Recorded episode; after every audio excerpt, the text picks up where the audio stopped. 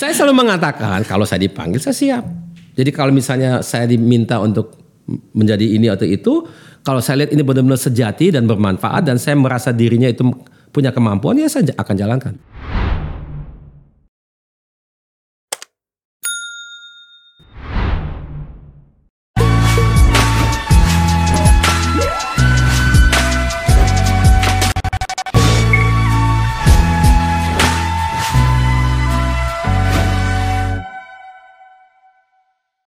Kita akan berbicara tentang intan.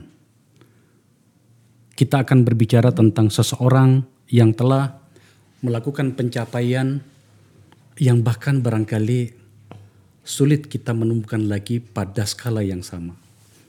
Yang saya maksud adalah kita akan berbicara tentang seluruh peninggalan-peninggalan legasi-legasi yang telah dicapai oleh seorang yang sangat besar, Baharudin Yusuf Habibie. Uh, dengan seluruh duka kita karena beliau telah pergi, maka sebagai anak bangsa kita harus selalu berbicara tentang apa yang ditinggalkan. Dan saya mengajak seorang yang memang sangat layak berbicara sebab dia adalah putranya. Di depan saya sudah ada Mas Ilham Akbar Habibi. Sesama Akbar nih. Sesama Akbar. ya, um, seperti itu pembukaan saya Mas Ilham karena ya. kan Bapak itu apa ya telah sampai pada tahapan sempurna barangkali hmm. sebagai seorang ilmuwan kita punya catatannya nanti saya ya. tampilkan sebagai seorang yang memikirkan bangsanya dia pernah bahkan menjadi presiden hmm. meskipun terpotong hanya beberapa saat saja tapi adalah sebuah pencapaian. Ya. Hari ini saya akan berbicara tentang dua topik. Topik pertama nantinya tampaknya memang related dengan saya punya podcast ini Mas Ilham. Iya. Ya, politik dan hukum. Ya. Tapi mau tidak mau kita harus berbicara tentang karya beliau ya. bernama Industri Pesawat. Ya. Bagaimana nasib seluruh rancangan Pak Habibie? Coba tampilkan dulu kita bermain data dulu. Ini ada setelah nasib N235 konon kabarnya sekarang masuk ke museum di Bandung sana. Kemudian Pak Habibie membuat proyek sendiri terlepas dari uh, Nurtanio atau IPTN yeah. bernama R80. Yeah. Dan kemudian uh, ada banyak cerita di situ. Yeah. Lebih baik saya bertanya sama Mas Ilham. Yeah. Apa nasibnya sekarang? Nah, kalau sebelum saya jawab pertanyaan itu, boleh saya uh, komentari yeah. data yang saya lihat di situ. Karena ada beberapa hal yang perlu saya mungkin uh, uh, revisi ya. Revisi ya. ya. Sumber dana itu bukan APBN. Bukan APBN. Bukan, itu swasta semuanya. Swasta Tidak ada semuanya. sepeser pun dari APBN. PT melalui sebuah Regio Aviasi iya, Industri. Iya, uh, PT Regio Aviasi Industri, iya, PT itu kan swasta. Rai. Itu swasta ya. Jadi tidak mungkin lah perusahaan swasta mendapatkan uang dari APBN. Oke. Okay. Tidak bisa. Okay. Kemudian uh, penanggung jawabnya juga bukan Kementerian Perindustrian, hmm. tapi adalah ya PT RAI itu, PT hmm. Regio Aviasi Industri. Ya skema pendanaannya itu swasta, bukan BUMN, BUMD.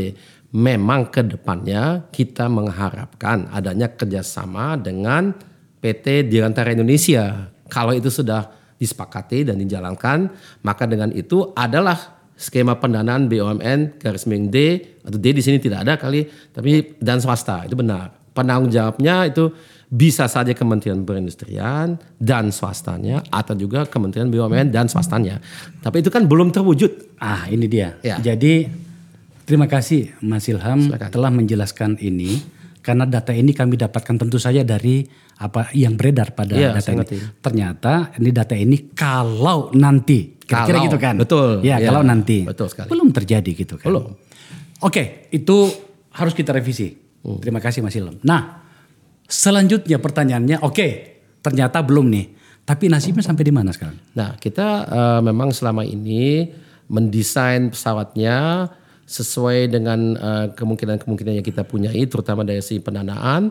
Dan saat ini kita sudah boleh dikatakan hampir tuntas desain, tapi belum bisa melanjutkan sampai dengan uh, membuat desain yang layak langsung bisa diproduksi. Dan itu memerlukan dana yang jauh lebih besar. Jadi boleh dikatakan mungkin secara garis besar desainnya sudah selesai, tapi kalau dalam bahasa engineering detail drawing, jadi sampai dengan uh, gambar teknis yang detail kita kasih ke orang yang ada di mesin dia langsung buat paten itu belum dan itu memerlukan dana yang jauh lebih besar. Berapa butuh berapa? Oh, itu bukan saja untuk membuat drawing tapi termasuk dengan pengujian secara teknis, pengujian terbang dan penjualan di darat, adanya sertifikasi uh, dan lain-lain semuanya itu di atas 1,5 miliar dolar totalnya.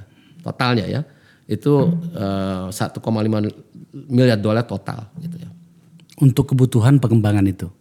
Itu pengembangan saja. Pengembangan saja. Betul. Ya. Belum lagi yang lainnya.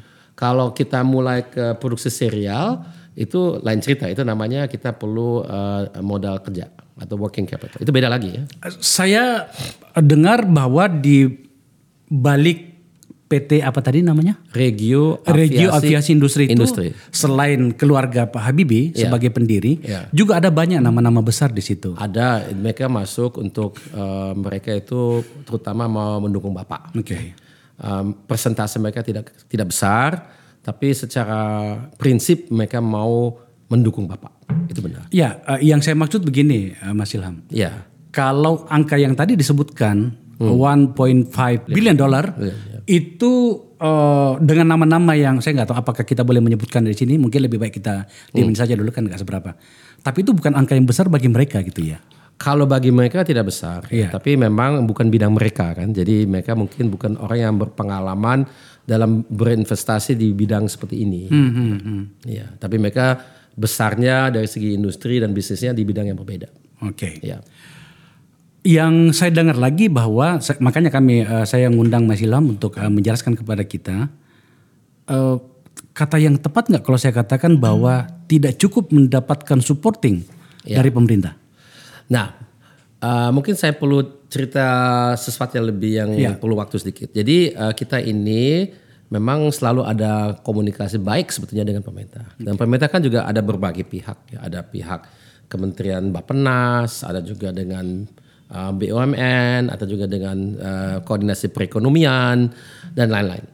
Nah, eh, kita pernah mendapatkan status eh, proyek strategik nasional PSN itu untuk sekian tahun uh, itu statusnya kita peroleh dari Kementerian uh, Koordinasi Perekonomian dan itu uh, memang status itu tidak memberikan kita hak atau kewajiban kepada pemerintah untuk mendanai kita tidak status itu ya memang status untuk apa ya untuk kita di mem- bisa memperlihatkan kepada pihak ketiga bahwasannya pemerintah kita in prinsip mendukung kita tapi memang tidak mendanai kita.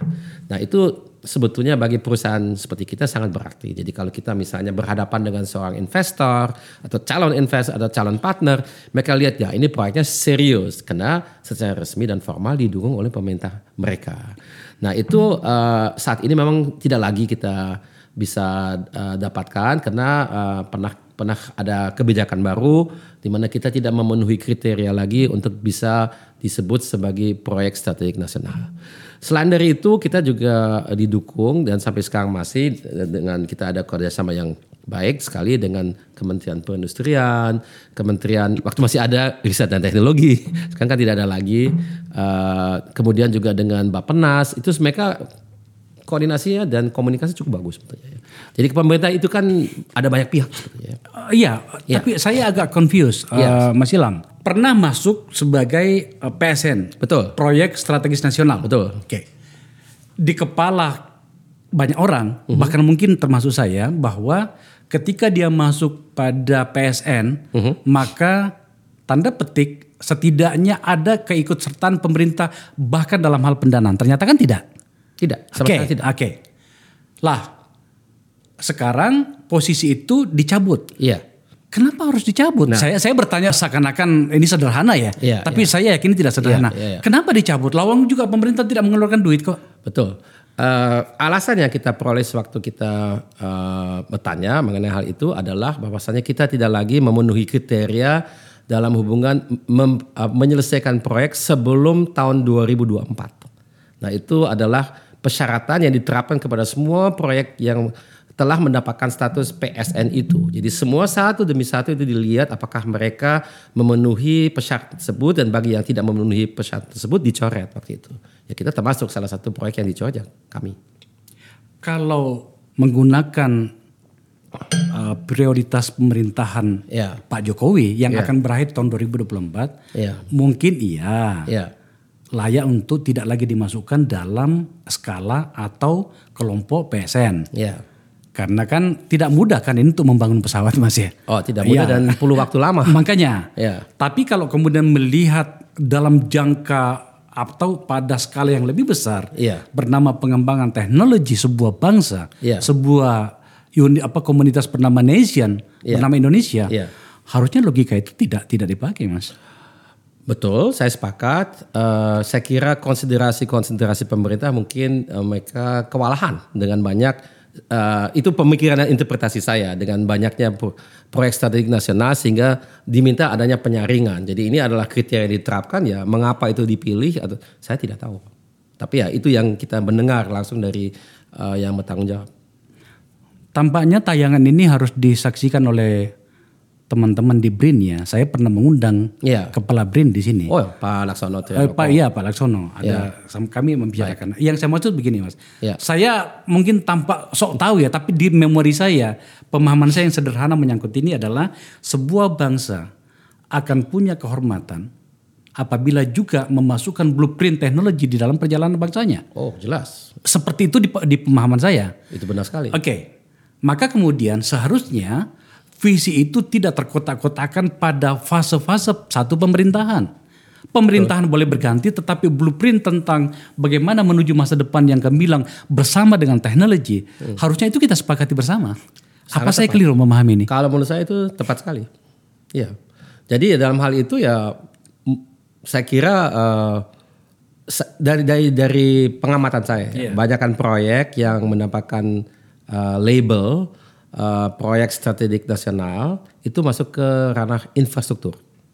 Jadi prasarana. Kita mungkin satu dari yang sedikit yang ada, kalaupun yang yang lain ada saya tidak tahu, saya tidak hafal secara lengkap daftar daripada PS itu, tapi memang banyakkan itu ke infrastruktur. Ya.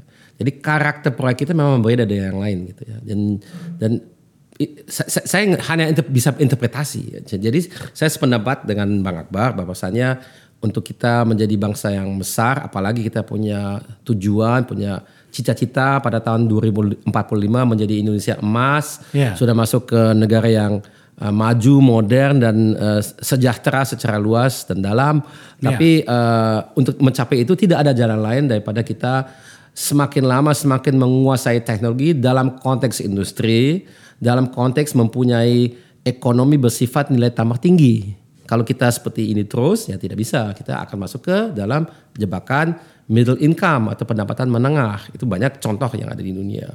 Jadi eh, ya kita memang harus berani dan harus konsisten bukan saja berani, tapi konsisten dan itu adalah satu perjuangan ya Bapak almarhum satu katakan long march. Jadi ini bukan satu dua atau 10 tahun saja, itu puluhan tahun untuk membuat R80 ya kalau kita urut lagi ke belakang itu kan PT Nurtanyo didirikan pada tahun 76. Kemudian sebagai proyek pertama PT Nurtanyo itu ada ya kita sebut di Indonesia sebagai KASA atau CN Iya. ah, C212. C212. Ya, Ya, kerjasama dengan Spanyol ya. bukan itu Spanyol punya produk. Iya. Kita buat under license di sini. Jadi kita sama sekali tidak diikut sertakan dalam pengembangan. Yang di mana kita ikut serta itu CN235. Nah itu adalah pesawat terbang yang lebih besar daripada C212. Kalau C12 kalau kita ukur dari segi eh, muatannya dia muat 2,5 ton. Kalau eh, CN235 itu 5 ton, jadi dua kali lebih besar. Dan perbedaannya kalau 212 itu kan kayak kotak gitu ya. Iya. Dia di dalam kabinnya itu udaranya tidak disesuaikan kepada keperluan manusia. Jadi tidak ada presurisasi, tidak ada. Kalau untuk 235 disesuaikan, maka itu dia bundar gitu ya. Iya. Kalau kita meniup balon kan dia jadinya bundar, tidak kotak ya. Itu yang paling optimal memang gitu ya. Jadi eh, itu adalah kerjasama murni di antara KASA dan Nurtanyo. Kita waktu itu sudah berganti nama namanya IPTN. IPTN. Industri Pesawat Terbang eh, Nusantara. Nusantara. Jadi N-nya menjadi Nusantara. Nah, kalau selanjutnya ada N250 yang kita kembangkan sendiri tanpa ada kasa. Coba tampilin. Nah, ini Gatot Kaca benar. Ah, Gatot Kaca. Nah, Oke. jadi ini adalah nah ini kan kelihatannya eh ya dimulai dikembangkan maksudnya ya kembangkan ya. Jadi didirikan tahun 76 ya. Oke. Jadi em, em, N250 ini adalah karya bangsa sendiri semuanya. Eh, jadi tidak ada lagi partner kasa. Karena Kasa tidak juga tidak tertarik kepada itu dan kita tidak mau. Kita mau membuktikan kepada diri kita sendiri bahwa bahwasanya kita mampu. Nah, penerbangan perdananya kita bersama-sama menyaksikan karena waktu itu live di TV yeah. ya. Yeah. Pada tanggal 10 Agustus tahun 1995. Yeah. Jadi kalau kita urut lagi dari tahun 76 sampai dengan kita lihat Purwarupa itu terbang itu 19 tahun kan? 19 tahun. Jadi ya empat pemerintahan Iya, ya kurang lebih. Jadi memang harus lebih lama daripada sekedar lima tahun. Tidak di- mungkin. Kalau dipatok sampai katakan Iya. 2024, Iya. kita tidak berbicara tentang masa depan. Kita berbicara Iya. tentang fase pemerintahan. Ya, itu kalau kita eh, menerapkan pemikiran itu memang seperti itu. Iya. Jadi karena memang eh, untuk menyaksikan bangkitnya satu industri dari kita mulai produksi satu produk under license tahun 76 sampai dengan terbang prototipe pertama yang kita kembangkan sendiri itu 19 tahun. Dan itu bukan saja membuat pesawat tapi membuat eh, ekosistem untuk mengembang- mengembangkan pesawat. Yang paling utama adalah mendidik SDM-nya. Kalau kita kirim orang keluar, dia kuliah, dia ambil S1, S2, kadang juga S3-nya, dia pulang, dia dapat pengalaman, itu kan puluh belasan tahun, kalau nggak dua puluhan tahun. Itu yang paling paling utama. Yang kedua juga, kita di Indonesia ini fasilitas untuk mengembangkan pesawat terbang itu cukup lengkap. Ada terowongan angin, ada uji konstruksi, eh, laboratorium termodinamika dan lain-lain. Itu semuanya ada di Puspiktek atau ada juga di Bandung, tersebar gitu ya.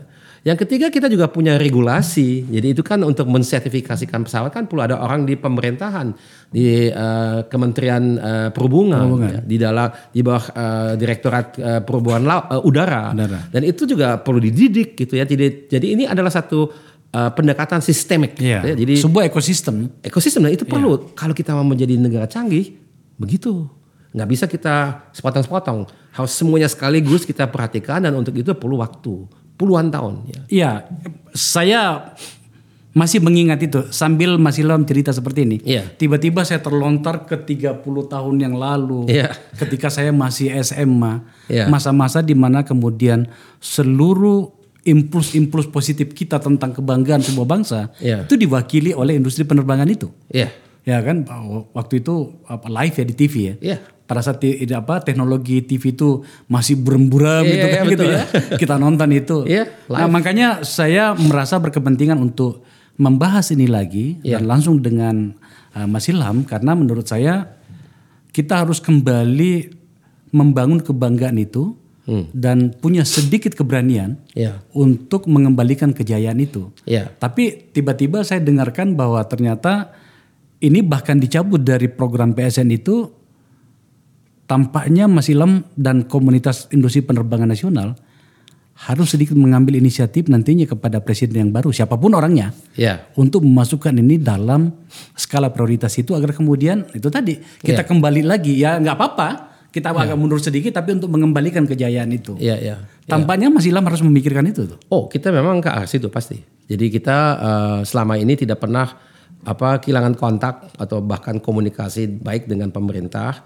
Karena eh, di situ kan bukan saja ada para menteri tapi juga orang eh, dirjen atau di bawah dirjen. Mereka kan orang yang mungkin eh, punya kesinambungan yang berbeda. Karena mereka kan karir di situ ya. Jadi siapa pun menterinya atau bahkan presidennya kan sebagian masih tetap di sana. Ya. jadi kita tetap membina hubungan dan komunikasi itu Ada pertanyaan yang agak usil seperti ini. silakan Kalau misalnya tanpa dukungan dari pemerintah, dia menjadi sebuah entitas bisnis sendiri sebagai sebuah industri penerbangan ya dan kemudian melakukan berbagai inovasi untuk menjual.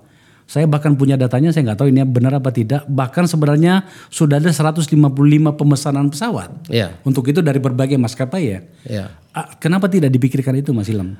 Nah, saya pikir begini ya, kalau kita mungkin kita buat studi banding kecil dulu. Iya. Kalau kita lihat di lain negara ya, misalnya di Eropa, eh, untuk Airbus sekarang menjadi perusahaan industri pesawat terbang nomor satu, dia sudah mengungguli Boeing ya. Boeing ya, Sudah, sudah lebih besar dari Boeing. Eh, itu memerlukan beberapa dekade.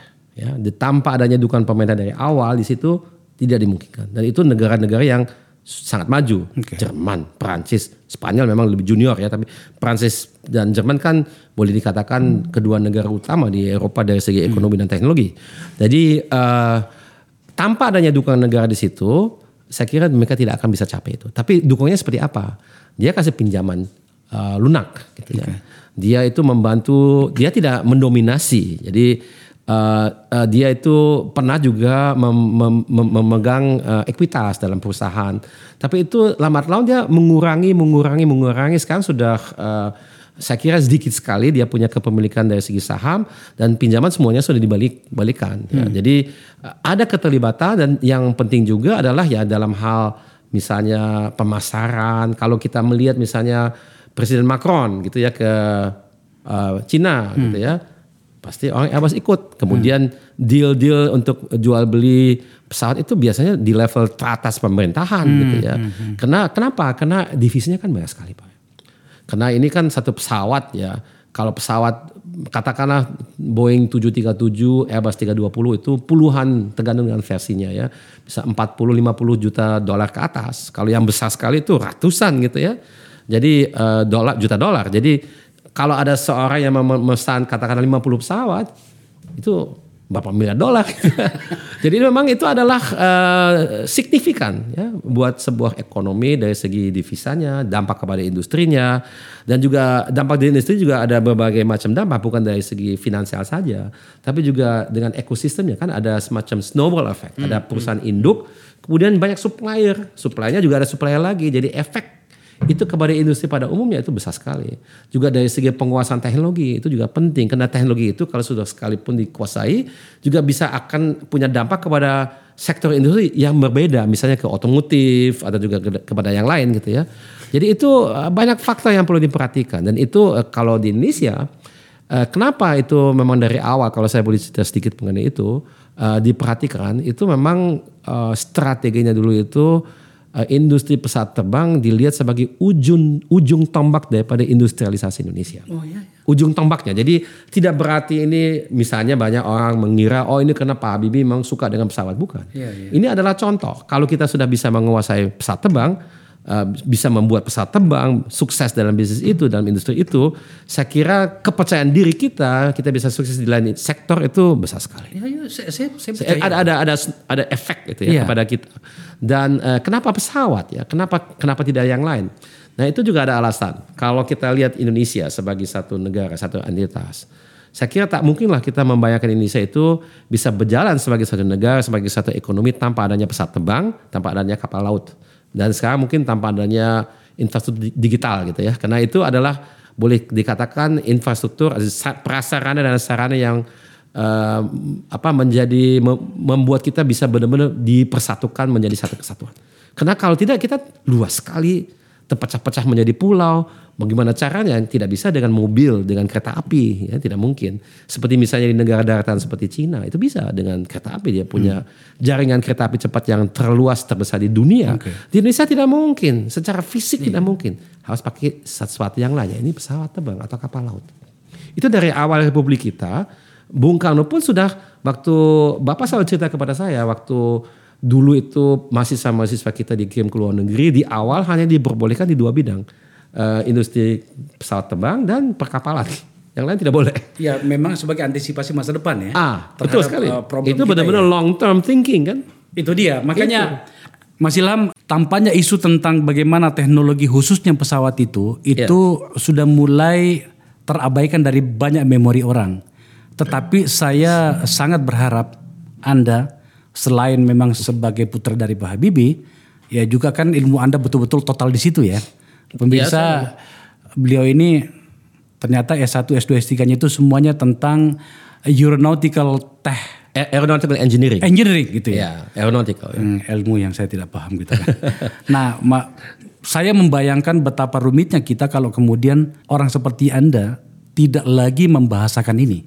Hmm. Maka kemudian memori tentang kesimaharajaan teknologi yang pernah kita capai di masa Pak Habibie itu lambat laun juga itu hilang dari memori kita. Yeah. Itu untuk membangun itu lagi kita butuh waktu lagi. Jadi kita mundur lagi kan gitu ya. Yang saya maksud adalah bagaimana kemudian kebanggaan ini harus kita rawat dan harus ada upaya untuk tetap berada di situ. Yeah. Hari ini ya tentu melalui R80 ini kan. Yeah. Soal bagaimana nanti mekanismenya itu tadi yang saya katakan saya berharap Mas Ilham mencoba mengambil inisiatif lebih banyak yeah. termasuk kepada pemerintahan-pemerintahan yang akan datang. Yeah. Mungkin barangkali membuat negosiasi, meyakinkan yeah. termasuk teman-teman di parlemen. Sayang sekali saya bukan lagi anggota, yeah. anggota DPR Mas Ilham, yeah. jadi saya tidak bisa membantu Anda untuk meyakinkan teman-teman yeah. Paling dengan podcast seperti ini. Yeah. Nah, Maka kemudian saya harus bertanya pertanyaan yang tidak nyaman. Oke. Seberapa kuat Anda bertahan untuk membicarakan dan membahas ini dan atau mengupayakan tetap R80 ini mendapatkan harapan menjadi sesuatu yang betul-betul jadi real nantinya dengan kondisi seperti ini? Kalau menurut saya uh, R80 itu adalah uh, satu hal uh, yang penting dalam hal uh, mencari masa depan daripada in- industri pesawat terbang. Industri pesawat terbang ini menurut saya itu strategis dalam arti kata strategis dalam rencana industrialisasi negara kita. Karena definisi strategis ini kadang juga uh, lebih difokuskan kepada industri pertahanan. Itu juga i- definisi mengenai industri strategis. Ya. Tapi kalau menurut saya industri uh, apa pesawat terbang ini atau digantara ini eh, strategis dalam hal industrialisasi kita ke depan. Ya. Nah untuk industrialisasi perlu adanya proyek, perlu ada wahana. Memang sekarang ada proyek lain, misalnya N219 itu pesawat yang lebih kecil. Bisa saja dengan itu, tapi kalau menurut saya pesawat itu punya peluang. Tapi kalau kita membandingkan dengan pesawat N250 saja atau ini, ya memang boleh dikatakan dari teknologinya mungkin beda, lebih lebih lebih lebih, lebih sederhana. Oke. Saya tidak katakan gampang membuat N219 itu tetap juga sulit, tapi memang harus diakui itu eh, lebih sederhana dari segi teknologinya. Ya, jadi dari segi pasar, kalau menurut saya dan itu mungkin yang paling penting, pesawat terbang N219 dibanding dengan R80 di negara kita sendiri tanpa memperhatikan pasar dunia atau pasar regional lebih besar ini daripada N219. Jadi N219 itu pasarnya terbatas menurut saya. Ada, saya tidak katakan tidak ada, tapi terbatas. Sehingga kalau kita memang mau mengembangkan pesawat terbang dalam arti kata itu menjadi sesuatu yang layak secara ekonomis dan finansial, pesawat seperti R80 menurut saya lebih layak dibandingkan layak. dibandingkan dengan N219 karena pasarnya kecil ya menurut saya ya. Jadi uh, bukannya tidak ada tapi lebih kecil. Jadi, jadi dalam hal itu ya uh, dan kalau kita lihat uh, pesaing itu juga penting. Kalau pesaing N, eh, R80 di dunia ini yang serius ada cuma satu ya itu adalah ATR. ATR. ATR itu pesawat besar. Dia aduh ya, tarungnya di situ ya. Di Kalau itu. ATA itu dia boleh dikatakan itu eh, jawarannya lah gitu ya, dia menguasai pasar dunia. Tidak ada yang kedua, karena yang kedua, ketiga, yang lain entah sudah bangkrut atau menjadi sangat lemah. Jadi pemikiran kami adalah kenapa tidak kita mengembangkan sendiri di mana pasar ATR yang salah satu terbesar di dunia adalah di Indonesia. Ya paling tidak di di pasar kita sendiri kita bisa menjadi kita mulai tumbuh di sini kemudian kita juga akan ke lain tempat, gitu, ke lain negara, ke lain pasar. Se- Secara teknologi dengan ATR mungkin tidak terlalu pas saya membandingkannya. Tapi rancangan R80 dengan ATR secara teknologi nggak terlalu jomplang ya. Kalau menurut saya teknologinya itu mirip-mirip gitu ya. Jadi kita eh, yang saya terus terang ke depan kita harus semuanya menanti-nantikan bagaimana dengan teknologi propulsi. Jadi engine-nya di mana kita menggunakan elektrik atau hidrogen. Itu yang akan mengubah eh, Wajah apa- industri penerbangan ya. Iya, pada dasarnya. Tapi memang belum kelihatan. Jadi kita juga dari segi teknologi masih belum memutuskan secara tuntas apakah seperti itu atau ada versi yang berbeda. Tapi paling tidak kita membuat platformnya, nanti kita ubah propulsinya bisa belakangan itu bisa. Atau bahkan sebenarnya problem Anda itu lebih besar dari yang kita bahas, Mas. Yaitu apa maksudnya? Em, mungkin barangkali memang dunia industri penerbang itu tidak menginginkan R80 besar dan lahir gitu ya. Nah, ini dalam dalam iya. pendekatan geopolitik ya. Ya, kalau menurut saya em, bisa iya bisa tidak ya. Karena kalau kita eh, selama ini sudah menjalankan komunikasi dengan banyak perusahaan lain di dunia Oke. ini, misalnya dari Brasil, dari Embraer ya. Embraer ya udah tahu ya iya. Embraer atau juga dengan Turki atau juga dengan perusahaan dari Italia yang sebetulnya merupakan partnya ATR. Eh, jadi ini sangat kompleks dunia ini ya. atau juga pernah dengan eh, Kanada semuanya pernah ya. Iya. Tapi eh, jadi eh, apa namanya eh, kalau dikatakan sedunia itu tidak mau kita ya saya kira semua mencari pasar, semua Iya, cari partner. betul. Karena negara atau industri yang punya kemampuan untuk membuat ini tidak banyak di dunia ini.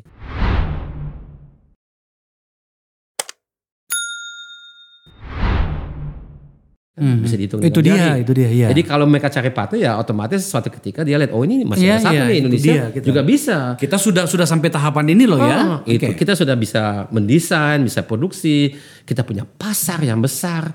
Jadi mereka itu sangat berkeinginan partner dengan kita. Di lain pihak ya memang eh, apa namanya ada juga yang akan lihat kita sebagai pesaing itu benar. Iya, iya. itu kan kalau di dunia industri pesawat terbang atau di dunia eh, eh, bisnis pada umumnya kan kadang kita bersaing, kadang kita berteman. Kan?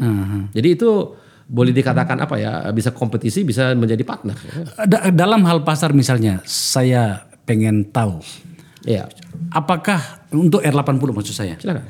Apakah untuk pasar uh, domestik saja sebenarnya itu mampu terpenuhi dan uh, itu cukup untuk uh, pengembang R80 ya? Eh, eh, apa asumsi kita? Asumsi ya. itu adalah dengan adanya pasar domestik ini paling tidak modalnya bisa balik.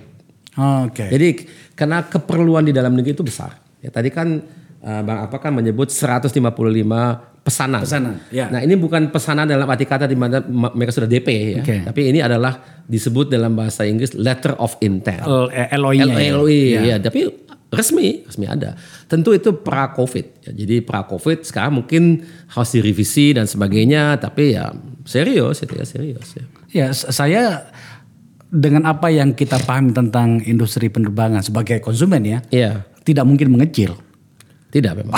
Pasti Pada membesar. Sekarang yang kita lihat kan ada adanya perlambanan. Iya. Ya, karena kita telah melalui, ya insya Allah sudah melalui, karena kita kan mungkin lihat varian-varian baru, tapi Iya. kelihatannya dunia penerbangan itu sudah mulai su- mulai agak lebih sembuh lagi gitu ya. Jadi diperkirakan pada tahun paling lambat tahun 2026 itu sudah sama atau bahkan melampaui eh, keadaan sebelum COVID. Itu dia. Saya bahkan melihatnya dari sisi yang lebih elementer. Iya. Sederhana, ini pandangan seorang tradisionalism. Iya. Seperti saya dari kampung.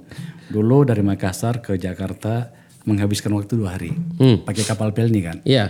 Hari Saya ini juga pernah nih, Kelly. pernah saya. saya hari ini saya ke Makassar Iya. jenguk keluarga atau kuburan uh, almarhum bapak balik lagi gitu. Ini kadang-kadang kan kelihatannya sederhana kan, Hmm. tapi sebenarnya yang yang terjadi adalah kita masuk pada sebuah fase kehidupan percepatan itu menjadi sesuatu yang harus Iya. dan itu adalah pesawat terbang gitu loh kan. Betul. Dan eh, kita juga harus memperhatikan faktanya bahwasannya harga tiket yang memerlukan hanya dua jam dari Jakarta ke Makassar, di mana kalau naik Pelni itu bisa dua hari, Ya. itu boleh dikatakan tidak jauh lebih mahal daripada harga Pelni itu. Benar, benar, Karena ini kalau yang dengan yang disebut sebagai LCC (low cost carrier) Iya. itu kadang-kadang kita juga heran kok bisa semurah itu. Iya, iya. Tapi itu ya dengan adanya uh, bisnis model tertentu, dengan adanya teknologi, biasanya LCC dia selalu menggunakan pesawat yang paling baru karena itu paling irit. Oke. Karena bensin atau maaf uh, bahan bakar, kerosin itu me- me- faktor yang besar sekali dalam uh, uh, apa mencetak laba itu harus kita perhatikan sekali. Pembicaraan ini selalu menarik mas. Saya sama sekali bukan orang yang paham soal ini. Tetapi eh, dari eh, diskusi awal tadi itu saya melihat bahwa tampaknya banyak yang harus dilakukan, kita lakukan. Iya. Tepatnya kita lakukan untuk eh, agar apa itu karya-karya besarnya Pak Habibie ini Iya. yang sekarang eh, masih dalam melanjutkan ini ini bisa eh, apa tercapai ya. Iya. Sebab ini bicara tentang masa depan. Bicara tentang masa depan itu tidak bisa hanya pada fase-fase pemerintahan. Iya. Oke, sampai di situ. Tapi saya nggak tahan untuk tidak berbicara tentang diri Anda, Mas. Oke. silakan silakan Iya. saya sih ohnya terbuka kok. Pak, apa ya? Orang kan melihatnya itu Iya. Mas Ilham Iya. uh, baru pulang ke Indonesia setelah berusia 31 tahun. Betul. Eh, 33. Oke. Eh, 33. Iya. Anaknya Pak Habibie. Iya. Bahkan sampai cara ngomongnya kita tidak bisa bedakan mana Pak Habibie, Oh, ya? mana Pak Ilham gitu kan. Ada miripnya ya? Pertanyaan saya saya mulai begini. Iya silakan. Kapan mulai bisa bahasa Indonesia? Wah, sebetulnya dari kecil. Nah, ini saya punya teori dalam ini. iya. Kan semuanya pakai teori. Saya kan dilahirkan oleh bapak dan ibu pada tahun 63. Ya. Oke. Di mana ibu waktu saya lahir baru satu tahun tinggal di Jerman. Jerman. Apa dia sudah bisa bahasa Jerman? Tidak kan? Oh iya. Jadi em, bahasa Jermannya pasti nggak banyak, masih belum lancar sama sekali. Jadi pasti di awal saya dididik dalam bahasa Indonesia. Ya. Bapak ya di kantor ya, Iya. jadi yang mendidik saya di awal ya Ibu. intensif ibu gitu ya. Nah begitu saya masuk ke TK kan lingkungannya Jerman. Jadi saya berbahasa Jerman di situ ya. Ya, tapi karena memang saya lama sekali di Jerman kan 31 tahun lamanya TK, SD, SMP, SMA, kuliah, S1, S2, S3, semuanya di Jerman ya dalam bahasa Jerman. Bayangkan saya pernah ngajar 6 tahun di Jerman sebagai dosen gitu ya. Sebagai peneliti dalam bahasa Jerman. Bahasa Jerman saya kalau Bang apa tutup muka atau tutup mata atau orang Jerman Pasti bilang, "Ini orang Jerman Ini orang nih." Jerman. Iya. Nah, bukan ini orang orang Indonesia gitu ya. Kecil-kecil coklat begini Iya, gitu ya. Jadi jadi eh, apa eh, ya memang eh, itu memang hidup saya saya nggak bisa ubah ya memang begitu kenyataannya. Oke, oke.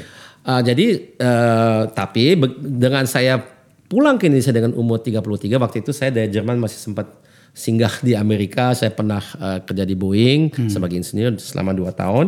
Habis itu balik ke Indonesia langsung kerja di IPTN Hmm, ya sebagai project manager, kemudian menjadi kepala divisi suatu ketika, pernah juga menjadi direksi. Ya semuanya tentu dalam bahasa Indonesia gitu. ya. Hmm. Jadi ya saya belajar bahasa Indonesia ya dari awal memang dari ibu, kemudian belajar secara intensif waktu saya kerja dan hidup di Indonesia. Kalau di antara itu ya saya paling kalau saya ketemu dengan bapak dan ibu, dengan saudara, saudara saya di Indonesia atau juga di luar negeri dan lain sebagainya dengan teman-teman. Tapi ya kelancaran atau kefasihan dalam bahasa Indonesia itu baru dibentuk setelah saya pindah ke Indonesia. Indonesia. Ya tapi Kang sekarang udah 26 tahun di sini. Iya, iya. Sudah lama. Sudah lancar juga ya. Lumayan.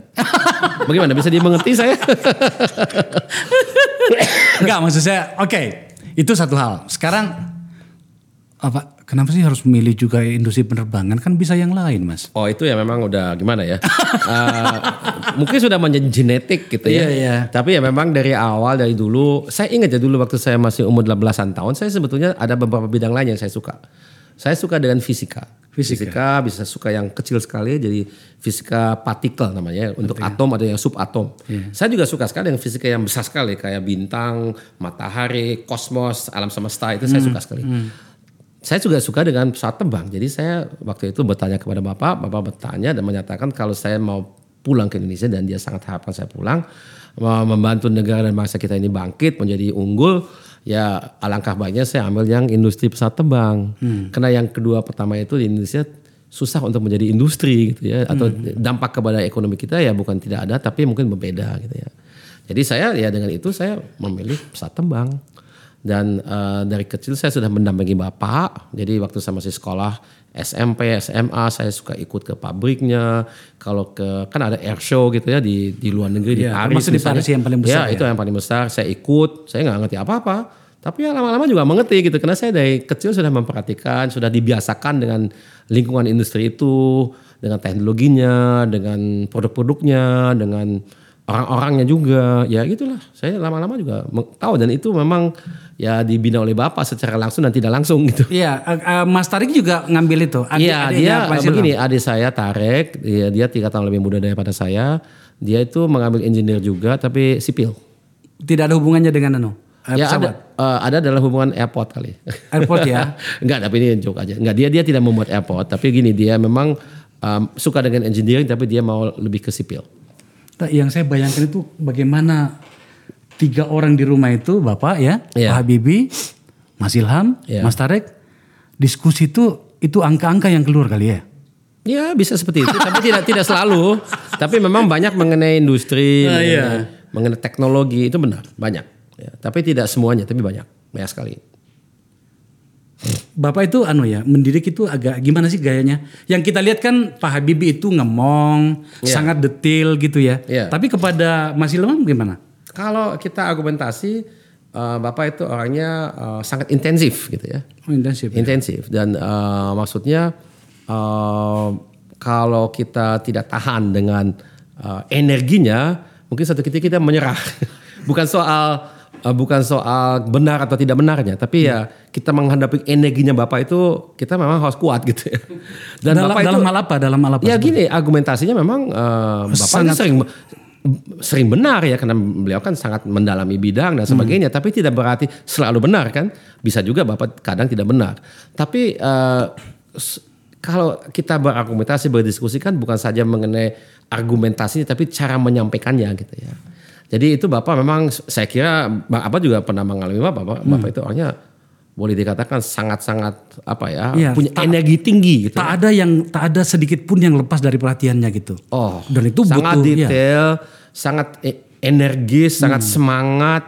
uh, sangat uh, apa namanya punya wibawa tinggi gitu ya. Jadi bagi orang yang uh, tidak kuat ya langsung ada yang diem gitu. Itu yang saya perhatikan gitu ya. Termasuk anak-anaknya. Jadi termasuk anak-anaknya ya. Jadi untuk melawan bapak itu susah kadang-kadang. Tapi uh, tetap saja bapak tidak selalu seperti itu. Bapak juga uh, tentu kalau buka, setelah ada diskusi merangkul lagi. Bapak itu bukan orang yang simpan sesuatu di hati. Enggak, enggak simpan. Cepat sekali memaafkan dan benar-benar maaf, udah hilang gitu ya. Jadi bukan sesuatu yang dendam gitu nggak nggak apa-apa nggak. Tapi bagi beliau logika yang paling utama dari semuanya gitu ya. Logika penting tapi perasaan juga penting. Oh, Jadi Bapak itu oke. memang selalu bilang high tech, high touch. Oke. Jadi dua-duanya penting loh. Ah. Bukan saja uh, logika. Itu Bapak mengerti itu ya. Bapak juga berpuisi kan? Oh iya iya. Iya, kan Saya ada puisi-puisinya. Ah, betul. Hmm. Bapak itu punya hati untuk itu. Yang lain yang Bapak selalu katakan juga iptek dan imtak. Intak. Iman dan takwa. Jadi perlu ada perimbangan di antara ilmu pengetahuan dan teknologi jadi rasionalitas dan imam dan takwa jadi ya, jadi spiritualitas. Itu perlu ada perimbangan. Itu hebat sebenarnya ya. Saya butuh waktu untuk mengelaborasi banyak dari uh, putranya menyangkut itu karena kan uh, tidaklah mudah Mas ya. Ya. Berada di sebuah negara di mana ikatan-ikatan spiritual dengan sang halik itu Ya. itu longgar tapi ternyata di mata Pak Habibie itu masih sesuatu yang sangat sentral gitu ya. Ya. Saya malah mau bertanya begini. Anda kan pasti menyaksikan bagaimana kehidupan sehari-harinya. Setidaknya di Jerman. Di Indonesia pun juga. Iya, eh, maksud saya begini, eh, kami sangat terkagum-kagum pada banyak kisah tentang bagaimana penghormatan eh, di sana itu di Jerman itu bahkan di negara di di banyak tempat Iya. internasional terhadap beliau, Iya. eh, bagaimana pencapaian-pencapaian eh, Iya. beliau. A- Apa yang bisa anda ceritakan kepada kita menyangkut itu? Nah, Bapak itu memang eh, boleh dikatakan seorang karir gitu ya di bidangnya.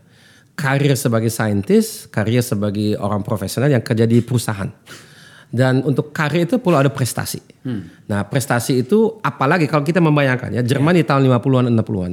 Berapa sih orang Asia di situ apalagi dari Indonesia? Mungkin yang orang Asia paling Jepang gitu ya. Cina pun belum ada. Yang ada Jepang mungkin paling dan nggak banyak. Tapi Bapak itu pernah orang nomor dua di perusahaan Jerman yang bida- bergerak di MBB itu. Eh, tangan kanannya si pemilik perusahaan yang mengenalkan kepada Bapak mengenai teknologi. Jadi tentu Bapak itu harus berprestasi dengan lebih daripada koleganya yang semuanya orang Jerman gitu ya. Nah itu Bapak itu di Bapak sudah katakan ditempa dalam lingkungan seperti itu. Jadi memang harus fit gitu ya, harus fit.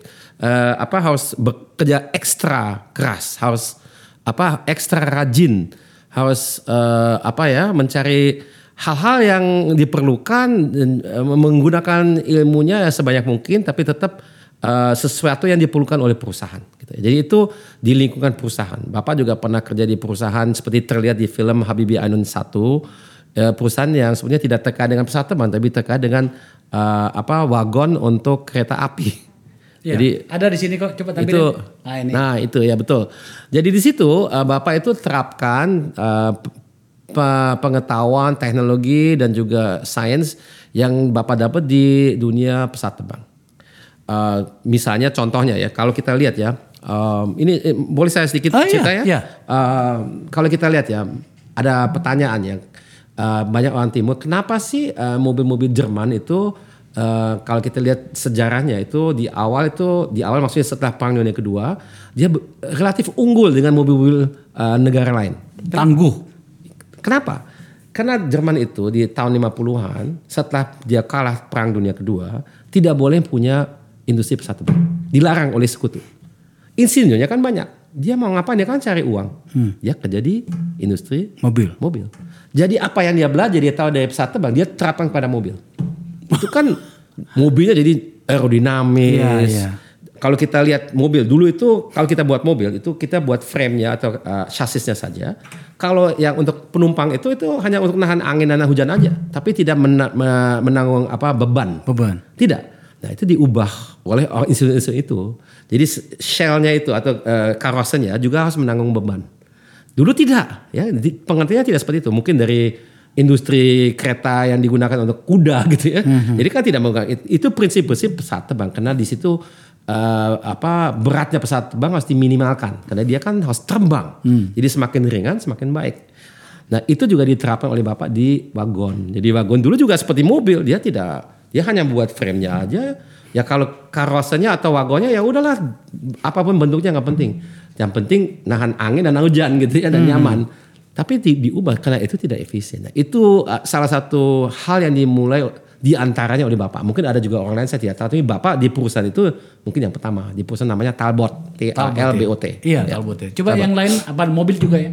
Ini ada mobil nasional agak maleo ya pada Oh saat itu, itu. ya ya ya. Itu ada miripnya itu. Ada. Jadi gini, eh, di tahun 90-an kita kan lagi kembangkan 250. Oke. Jadi insunya banyak sekali.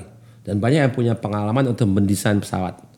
Nah, orang yang punya kemampuan itu, Bapak juga minta tolong buat mobil dong. Mobil kan juga bisa buat. Jadi memang parameter desainnya beda. Yang satu tebang, yang satu tidak tebang. Dan lain sebagainya. Tapi kan dari segi engineeringnya ada ada juga yang mirip-mirip gitu ya. Jadi eh, insiden-insiden di IPTN dulu, mereka juga ada satu grup, mungkin ada puluhan, mungkin lebih dikit dari 50 orang, katakan 50 orang. Insinyurnya ya. Insinyurnya dia fokus hanya untuk buat mobil. Nah mobil itu jadi ada prototipenya. Jadi eh, kalau di mobil itu eh, bedanya dengan pesawat terbang ada faktor desain dari segi bentuk itu harus indah.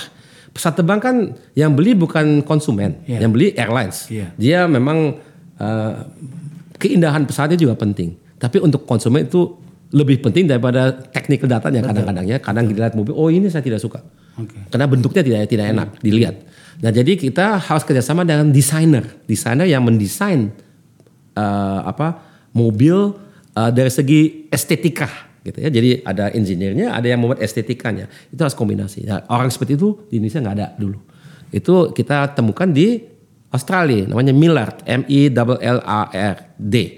Dia punya pengalaman dengan BMW. Dulu dia menjadi desainernya BMW. Tapi sudah pulang ke Australia waktu itu, dia punya kantor, dia punya perusahaan di Melbourne, ya di Melbourne lah. Ada yang saya lihat dua prototipe Malia. Saya pernah duduk di dalamnya. Jadi itu sudah jadi, tapi belum diproduksi. Ya, jadi karena itu eh, kita waktu itu ada ya pokoknya eh, kebijakan pemerintah lah. Gitu ya. Nih, pemirsa coba dari cerita ini saja setidaknya sebenarnya kita sudah punya tiga jawaban untuk varian teknologi yang bisa membawa kita ke masa depan itu dilahirkan oleh Pak Habibie. Pertama pesawat, yang kedua kereta api, yang ketiga mobil tadi. Saya belum bertanya kepada Mas Ilham berapa sih sebenarnya paten yang dimiliki oleh Pak Habibie. Saya dengar-dengar banyak sekali ya. Nah ini memang agak misterius eh, karena paten-paten bapak itu tidak bisa diumumkan. Karena begini, dulu kan kita masih berada di perang dingin, Oke. ya. Jadi bapak itu sering kali diminta oleh negara-negara NATO kalau ada masalah. Saya, saya cuma tahu in prinsip apa itu, tapi secara rinci patennya saya tidak tahu. Tapi itu eh, dulu itu misalnya, saya, bapak kasih contoh dulu sama saya. Kalau misalnya ada kapal selam, dia itu harus nyelam bisa dalam sekali. Saya tidak tahu berapa, mungkin ratusan meter mungkin ya. Nggak tahu apa mungkin lebih dari seribu, saya nggak tahu. Dulu di kapal selam itu kan dia menggunakan nuklir. Kemudian untuk adanya apa ya, eh, kalau eh, serangan nuklir itu kan dengan eh, dengan peluru kendali interkontinental itu ICBM, ICBM. itu eh, diluncurkan dari situ. Tapi masalahnya pertama eh, apa di kapal selamnya sendiri bisa ada retakan kan. Ya. Kemudian di eh, di eh, apa peluru kendali itu ada rudalnya itu eh, kalau dia kembali dia dia kan masuk ke luar angkasa dia kembali ke atmosferanya kan menjadi panas sekali. Dan panas itu bisa menyebabkan adanya retakan juga. Nah dulu ada masalah dengan itu nggak ada banyak orang yang bisa hitung retakannya itu seperti apa. Oh, da- dan Bapak itu kan disebut sebagai Miss Doc, Mr. Crack. Iya. Crack itu kan retakan. teorinya nih ya. Nah, Iya. itu saya Crack pernah belajar. theory. Bang, saya pernah belajar di sekolah, maksud di universitas. Memang ada benar itu teori Habibie, persamaan Habibie itu benar ada. Kita kalau kita eh, belajar mengenai teori apa namanya eh, crack progression atau propagation itu ada. Jadi eh, dan karena Bapak itu membuat dari pengalaman beliau itu eh, kombinasi di antara teori matematik dengan pengamatan di eksperimen misalnya itu terjadilah satu teori gitu ya dan itu digunakan Sampai sekarang. saya kira masih digunakan sampai sekarang tapi tentunya itu kan sudah Ada 60 pengembangan tahun yang lalu, ada pengembangan baru lah gitu ya. Tapi dulu memang ini mungkin menjadi basis saya saya bukan pakar di bidang itu. Saya tidak tahu secara rinci apakah dan bagaimana saat ini masih digunakan atau tidak. Itu saya tidak tahu. Kalau Mas Ilham, sorry, pakar dalam hal apa? Saya aerodinamika pesawat terbang. Aerodinamika. Jadi ilmu saya itu lebih ke mekanika fluida. Jadi soal udara di sekitar pesawat itu bagaimana? Karena kita kan bisa terbang karena ada udara yang menyebabkan sayapnya itu ditekan ke atas. Itu namanya gaya angkat. Sa- saya saya suka mendengar penjelasan ini tapi saya nggak paham. Lama, lama. Tapi kan log- logis ini ya. logik logik banget Iya, gitu iya, iya. kan gitu. Nah, Iya. eh, tampaknya saya harus masuk pada pertanyaan yang eh, menjadi menjadi concern dari lembaga saya ini, Mas. Oh, iya. Nagari Institute. Iya. Salah satu yang kami perangi di sini, Hmm. saya gunakan kalimat yang agak ekstrim. Ya. Perangi adalah dinasti dan eh, oligarki yang telah merusak eh, sistem demokrasi yang kita pilih gitu ya. Hmm. Apa hubungannya dengan Mas Ilham? Mungkin saya memuji, tapi tidak apa-apa kok kalau saya memuji di sini. Bahwa kami, bukan cuma saya, kami tidak mampu mengidentifikasi Anda sangat berminat pada kekuasaan. Sebagai seorang anak mantan presiden, sebagai seorang eh, anak yang sangat berpengaruh di Republik ini, itu sudah bisa menjadi karpet merah bagi Anda untuk mendapatkan hak-hak seperti yang banyak diminati oleh banyak anak pejabat yang lain. Hmm. Kenapa Anda tidak tertarik dengan kekuasaan Mas Ilham? Nah, buat saya yang penting adalah uh, kekuasaan itu penting untuk mewujudkan sesuatu Oke. secara umum gitu ya. Uh, di lain hal, uh, di lain pihak kita juga bagaimana kita mau maju sebagai negara dan bangsa itu juga harus ada rencana, harus ada kontennya. Jadi harus ada ada yang uh, apa namanya uh, uh, diperjuangkan gitu ya. Nah kalau saya lihat diri saya itu terutama memang sebagai yang tadi kita sudah bicarakan saya ini orang pesawat, saya orang insinyur, mungkin saya juga sekarang menjadi pengusaha dan sebagainya. Dan negara kita ini memang tidak bisa maju tanpa adanya industri, tanpa adanya uh, perusahaan-perusahaan, tanpa adanya insinyur menurut saya. Dan itu memang juga perlu gitu ya. Uh, saya memang dididik oleh bapak untuk eh, apa pun yang saya lakukan saya tetap profesional. Profesi saya itu, saya adalah eh, insinyur, saya adalah pengusaha. Nah, kalau memang dan saya tidak pernah katakan eh, eh, kita harus membedakan di antara orang-orang yang mungkin dia eh, adalah politisi full time gitu, dia bekerja di partai full time dan dan sebagai partai kan uh, haluannya adalah uh, mendapatkan kekuasaan. Jadi se- dengan kata lain uh, atau kalau misalnya sedang tidak berkuasa karena tidak menang dalam pemilu menjadi oposisi ya bekerja sama dengan yang meng- yang berkuasa untuk uh, bersama-sama mempengaruhi uh, berjalan negara dan bangsa ini. Itu kan penting ya. Iya. Jadi uh, jadi dalam hal itu uh, karena saya bukan orang seperti itu. Saya bukan orang yang uh, dedikasi diri sepenuhnya atau juga secara mayoritas di partai. Biarpun saya anggota partai Iya, ya. Tapi saya bukan orang yang dari pagi sampai malam di hanya fokus ke situ. Jadi itu kan mungkin perbedaannya di situ gitu. Tapi banyak kok mas orang yang juga sebenarnya punya profesi yang eh, jauh dari politik, bahkan latar belakang keilmuannya jauh dari politik juga. Tapi ketika orang tuanya mendapatkan dan atau bekas pejabat, maka itu digunakan sebagai privilege untuk mendapatkan kekuasaan itu. Saya tidak bisa menyebut nama di sini karena saya yakin Ya, ya. Anda tidak nyaman untuk itu. Ya. Tapi ini kan mengganggu psikologi kita. Ba- Saya bayangkan kalau tiba-tiba misalnya eh, saya menyatakan di sini, wahai eh, para pemirsa Akbar Faisal Uncensored, eh, saudara Ilham Akbar Habibi, orang yang layak untuk menjadi calon presiden atau wakil presiden atau gubernur, saya yakin akan banyak orang berdiri di belakang Anda. Tapi seperti saya disiplin dengan apa yang saya sampaikan dari tadi, bahwa Anda tampaknya tidak terlalu menunjukkan minat seperti itu. Itu Iya. anomali juga sih menurut saya gitu. Ya bagaimana ya kita ada kaitan mungkin dengan apa yang saya lihat adalah tanggung jawab saya untuk melanjutkan wasiat bapak. Ya, Itu jawabannya. Ya itu satu. Eh, karena memang eh, kalau saya tidak turun langsung untuk eh, memajukan dan insya Allah mewujudkan R80 industri Dirgantara dan lain-lain itu siapa? Memang saya punya tim betul, tapi saat ini saya kira mereka masih perlu saya. Itu satu. Yang kedua, eh, kalau soal eh, apa namanya ya, eh, saya kira Bang Akbar kan juga memperhatikan dalam beberapa tahun yang lalu ini kan tiap kali ada uh, pembentukan pemerintahan baru, kan ada spekulasi-spekulasi mengenai ya, ya. Beberapa siapa yang kali. menjadi apa. Saya kan selalu masuk gitu Ya, ya, dalam dalam spekulasi itu, tapi nggak pernah jadi gitu Ya. ya. Jadi itu sudah berkali-kali, mungkin dua tiga kali sudah. Ya, tapi Anda juga meskipun disebut namanya, Anda tidak menunjukkan minat yang berlebihan hingga Nah. melabrak norma-norma kepantasan di publik untuk mendapatkan itu. gitu. Mungkin itu uh, bukan karakter saya gitu ya. saya selalu mengatakan kalau saya dipanggil saya siap. Jadi kalau misalnya saya diminta untuk menjadi ini atau itu, kalau saya lihat ini benar-benar sejati dan bermanfaat dan saya merasa dirinya itu punya kemampuan ya saya akan jalankan. Tapi kan ini kayak telur dan ayam gitu ya. saya menyatakan saya siap, tapi kalau tidak dipanggil ya ya tidak bisa ya bagaimana? Oke. Saya tidak akan memaksakan diri untuk saya mau ini nggak nggak boleh saya harus tetap begini. Ya itu bukan diri saya. Saya tidak dididik seperti itu.